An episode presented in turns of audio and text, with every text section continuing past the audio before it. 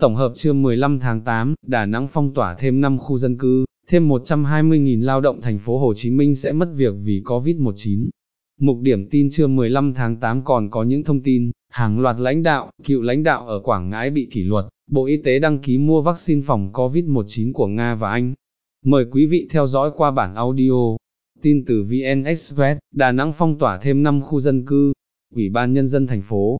Đà Nẵng cách ly y tế thêm 5 khu dân cư thời hạn 14 ngày để phòng, chống dịch COVID-19. Theo đó, 5 khi các ly gồm, phường Hòa Khê quận Thanh Khê, khu Hòa Phú một quận Liên Triểu. Ngoài ra, còn có hai khu vực được phong tỏa là tổ dân phố 39 phường Thanh Khê Đông, và Kiệt 390 thông gia 402 Lê Duẩn, phường Tân Chính, cùng quận Thanh Khê. Từ 0 giờ ngày 15 tháng 8, chính quyền Đà Nẵng cũng quyết định cách ly y tế toàn bộ tổ dân phố 29 và một phần tổ dân phố 30, 43, 44 của phường Hòa Thuận Tây quận Hải Châu. Tin từ tuổi trẻ, thêm 120.000 lao động thành phố Hồ Chí Minh sẽ mất việc vì Covid-19.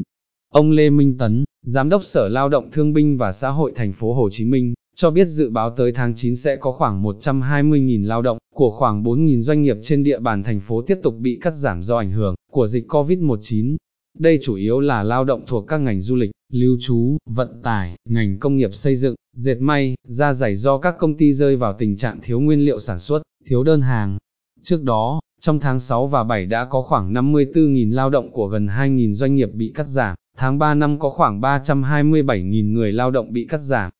Tin từ sức khỏe và đời sống, Bộ Y tế đăng ký mua vaccine phòng COVID-19 của Nga và Anh. Bộ Y tế vừa cho biết đã đăng ký mua vaccine của Nga và Anh, khả năng nhập vaccine về Việt Nam và thực hiện tiêm chủng còn phụ thuộc vào khả năng cung ứng của nhà sản xuất và quy định của pháp luật Việt Nam về thử nghiệm vaccine trước tiêm chủng, nên đây là một trong những thách thức lớn trong việc sớm đưa vaccine tiếp cận với người dân. Tin từ người lao động hàng loạt lãnh đạo, cựu lãnh đạo ở Quảng Ngãi bị kỷ luật.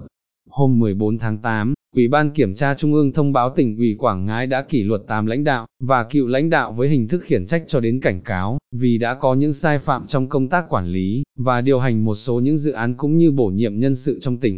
Cụ thể, ông Nguyễn Phong Giám đốc Sở Xây dựng nhận hình thức kỷ luật cảnh cáo,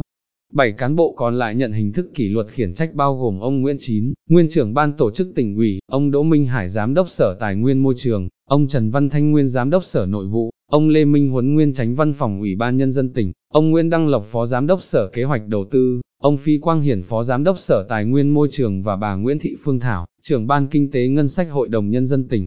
Trước đó ngày 10 tháng 8, Ủy ban Kiểm tra tỉnh ủy Quảng Ngãi cũng đã quyết định thi hành kỷ luật khiển trách đối với ông Đinh Quang Ven, Phó Bí thư huyện ủy, quyền Chủ tịch Ủy ban Nhân dân huyện Sơn Tây. Ông Ven trong thời gian làm giám đốc ban quản lý dự án giảm nghèo khu vực Tây Nguyên, huyện Sơn Tây, đã thiếu trách nhiệm trong việc kiểm tra trước khi ký duyệt ba ủy nhiệm chi, dẫn đến bà Trần Thị Ánh Tuyết, nhân viên tư vấn kế toán của đơn vị thực hiện hành vi chiếm đoạt số tiền hơn 618 triệu đồng của ban quản lý dự án giảm nghèo khu vực Tây Nguyên, sử dụng vào mục đích cá nhân, vi phạm pháp luật.